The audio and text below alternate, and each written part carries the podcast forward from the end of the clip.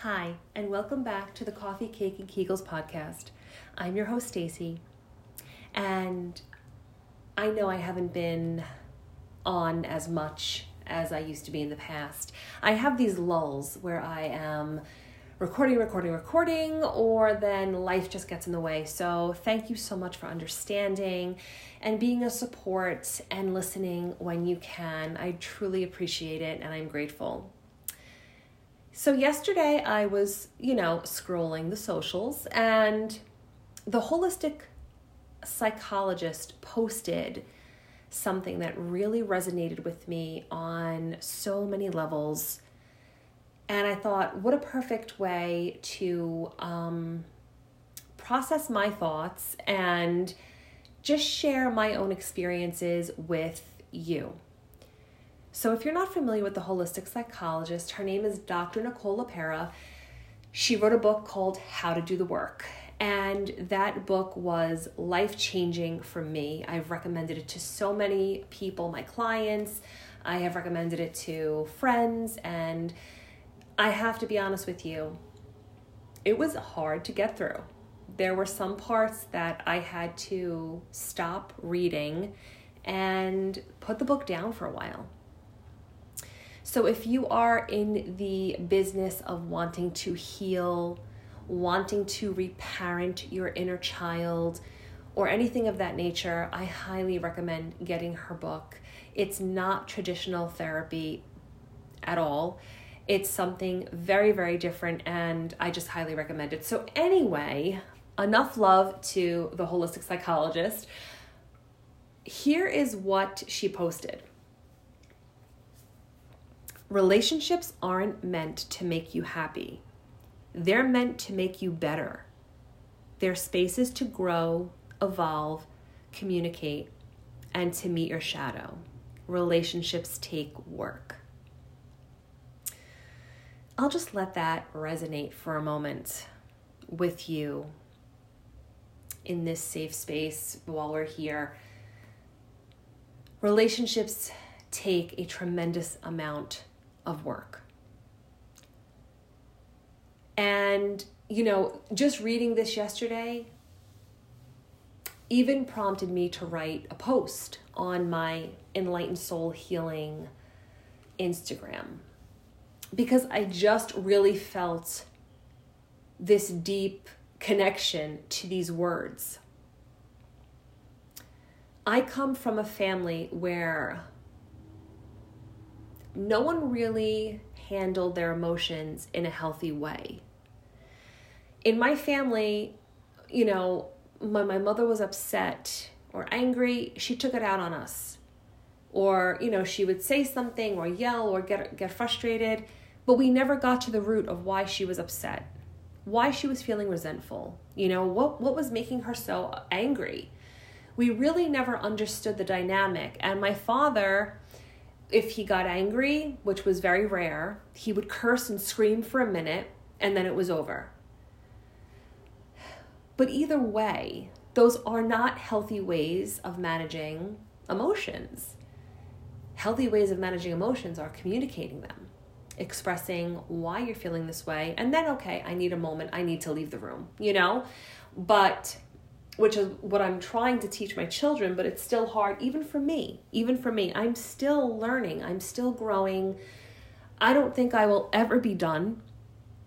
This journey is hard and it is long, and it's amazing.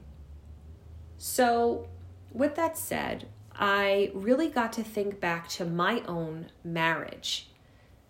When I met my husband, I was, oh my God. I mean, I had lots of ego issues. I think I've mentioned this before. I've been always open and candid about how far I've come as a human being on this journey. So, nothing, I'm not hiding anything. I was really, oof. I wasn't, I was difficult. I was difficult. I'll just, I'll just say that. So, but my husband too came from a family where secrets were always kept. And, you know, um, it was a good thing to keep things from people.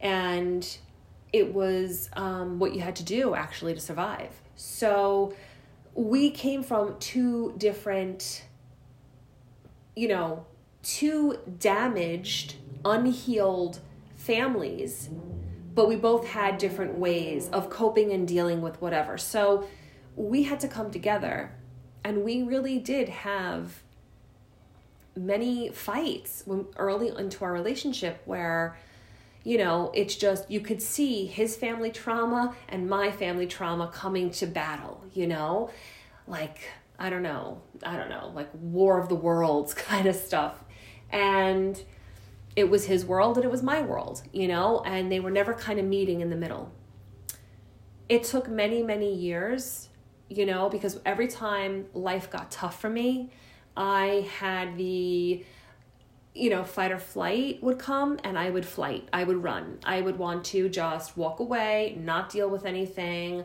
you know, fingers over the ears, la la la la la, I don't hear you kind of um that was my my coping mechanism. And, you know, my husband had his own coping mechanisms where he would you know, um, in a way gaslight me you know tell me that oh i never said that or you didn't you know you're just you did you, you know you're hearing things or you know th- he would just say things like that sometimes too but that's how he was taught to cope. So i was taught to just shut down and he was taught to you know cope in a different way. And it took many many years of both of us now hear me out when I say this, not healing together. He had to go on his journey, and I had to go on my own journey. And somehow, some way, we came back to each other. I do believe, I mean, I know obviously this is what worked for, for us.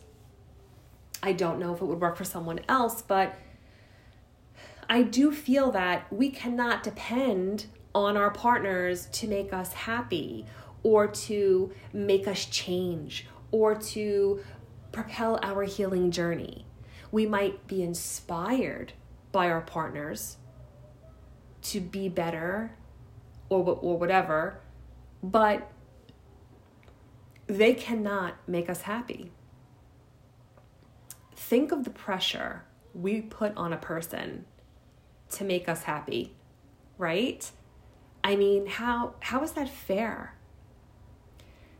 It really causes a person to mistrust themselves or to take their needs and put them completely aside. And that's not how it is supposed to be. Maybe we, we were raised that way because we were raised by people who struggled with codependency issues, um, self esteem issues, even mental health issues. But we are not supposed to put ourselves to the back of the line. We are first, and everyone else comes after us. And that is something we are not taught as children. We are not taught that. From our earliest experiences, we are taught to please our parents.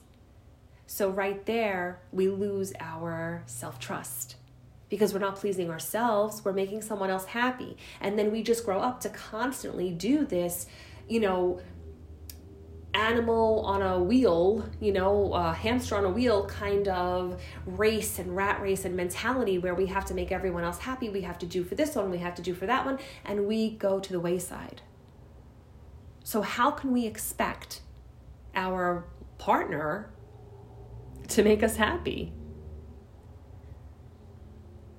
Happiness lies within us, it is not external.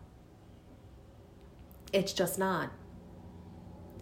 So when I think back to early on in my marriage, you know, if my husband didn't make me happy or do exactly what I said, I, I just, I want a divorce. I'm out of here. I'm out of here because he can't make me happy. He can't give me what I want. And what did I want? Control, right? I want it to be listened to. And of course, these are valid. To be listened to, to be heard, is a valid need. That is a need. But not when you're communicating it through control and through threatening. So, and of course, my way, my trauma response way to cope was to to to flee, right? And it was to take flight. Adios, I'm out of here. I don't want this anymore. As if, you know, I don't know, we had a a Cracker Jack ring on our fingers. We made a real commitment. We chose one another. And, you know, things can be worked through in a marriage, especially if there is love there, which was never our issue. You know, our issues was was was our was family, um, you know, and just not really being heard or, you know, not not feeling the needs of, of what your partner wants and things like that. So they were never really, you know, crazy, crazy intense or anything like that. They were very manageable and workable. I know some people don't have that privilege in their marriages. So, getting back to that, you know, I always had that mentality like, well, he can't make me happy. So, you know, the grass is greener kind of ideology. And it took me many years to realize the grass is not greener. And not that I ever strayed from my marriage, nor would I. I'm not that kind of person. And I have way too much respect and admiration for the man I married. But when times get tough or when life isn't going your way, right? We plan, God laughs. That's the saying. The first instinct for a lot of us who come from trauma or who have dysregulated nervous systems, we want to run we want to be done with this. we're we're out of here. Peace.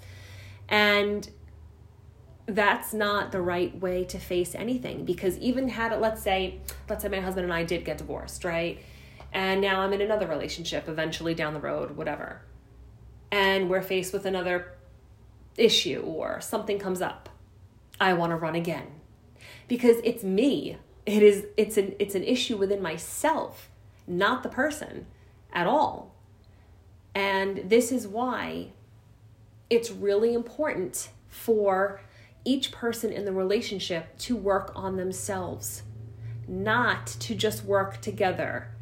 Because the problem is is that you can work together. You can go to marriage counseling and, and things like that, and it's been successful for people. But I know also know a lot of people it has not been successful for but the problems are still there at the end of the day because you're not addressing what's within yourself. You know, marriage counseling might be really good meditate uh, not meditation, mediation, mediation. So you can speak without someone interrupting you. Or you can say something and then have someone help your spouse interpret it.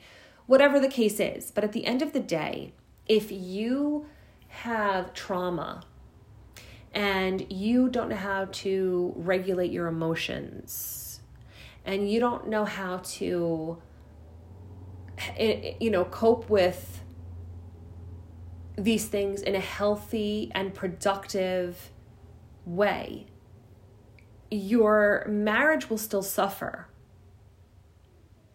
You have to work on yourself. And then you guys as a marriage as a couple whatever you know you want to call it a partnership then you can begin to work together. You know and that's that's what this got me thinking about this you know her post was really like wow because there were times where I really was I really felt like I want to go for marriage counseling. I really do. I really do. That's what's going to help. And I'm I'm honestly happy we didn't go that route. I'm happy that my husband sought out therapy on his own. He learned how to meditate. He you know, as as the years went on, he became a better listener. Um, as the years went on, I became a better communicator because I used to shut down and not want to talk at all. You know, there it, I sought my own journey. My journey was spiritual in nature. You know, so I didn't go the therapy route. I mean, I'm sure I've told you in the past, I, I, I went for therapy in my 20s and I hated it. so Um, I really didn't find it to be so effective. It's not what I was looking for. I was looking for a spiritual awakening. And I wasn't going to get that from my therapist. I just I just wasn't. It took years, it took time, it took a dark night of the soul. It took a lot. It took a heavy, a lot of stuff, you know? Me basically being ripped apart at the seams and then sewn back together. But that was my journey. My husband's journey was his journey. And then at the end, we learned how to come together and work together through it. Because, guys, I'm going to be straight up with you. We're together, I think, 18 years. And marriage is not easy. I know some of my listeners are married, but I know some of you are single. And, you know, to have an idea in your head that like marriage is all happiness and roses and whatever, it's not, it's struggle. And you don't even realize what you're going to be up against. You know, in my marriage, we were up against losing our home. We had to go bankrupt. You know, and when you really think about it, that could tear a marriage apart. It didn't. We were able to really come back to each other and recognize what is important. And, you know, marriages go through highs and lows. They go through periods where you don't even have sex. There's no intimacy. And and then you guys come back together they go through periods of illness. You know, I mean, I know I went through, you know, ever since I had COVID, I am not myself. I am just not myself on a lot of levels, you know, and I'm always working towards my health and getting better. And obviously, I know breast implant illness didn't help at all, but, you know, there have been times where I don't want to get off the couch and I really don't want to do anything you know? And then of course obviously what recently happened to my husband. Going into cardiac arrest if you listened to that episode um my if you didn't listen to that episode my husband went into cardiac arrest three times in a day. He had to receive a pacemaker. And you know it took him time to recover. And you know marriages go through these highs these lows these struggles these scares but what's important at the end of the day, and reading this again, going back to this post, reminded me of how my husband and I are friends. And, you know, I know some people may think, like, you know, friends? Is that a good thing? Yeah, it is because when we're like 70 years old and not having any intimacy like that anymore, or maybe, I mean, we'll still hold hands and maybe hug and kiss, whatever, but let's get real, okay? Body parts don't work sometimes when you get older. So, there might not be much uh, much going on downstairs. You know what I mean for either one of us. It's about friendship. It's about knowing that this person has your back that this person was and always will be your biggest fan. That this person, it's making me emotional, will fight for you.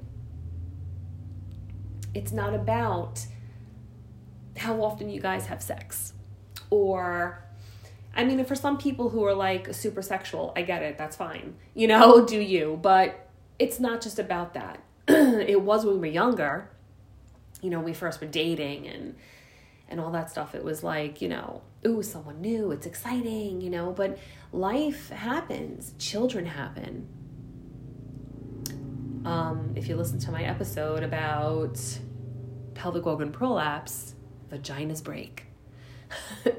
Shit happens. And you really have to have a good, solid foundation in order for things to work and to last. So, you know, relationships do take work. They they take a lot of time, effort, energy, understanding, and a lot of love. You know, it's not just about buying the house, having the kids. There's so much more that goes into a sustainable marriage. And I'm talking a sustainable marriage where you guys actually love each other and you actually enjoy each other's company. I'm not talking about the sustainable marriages of the past, our parents, well, my parents' generation, where you stayed married because you stayed married. That's what you did, even though you were miserable and not communicating, you know, because let's face it, you know, I don't think a lot of people of my parents' generation, they're in their late 70s, were communicating their needs, their wants, their their biggest fears, you know? And it's it's very different now. We have so many tools, so many effective ways of communicating that we should be capitalizing on that. We should be using all of these different tools and and you know whatever and healing these generational traumas and curses and whatever else you want to call it. But it's the work that matters. It's, you know, really working on yourself every day to be the best person you can be, to be a good partner, to be a good parent, whatever it is that you want to be better at.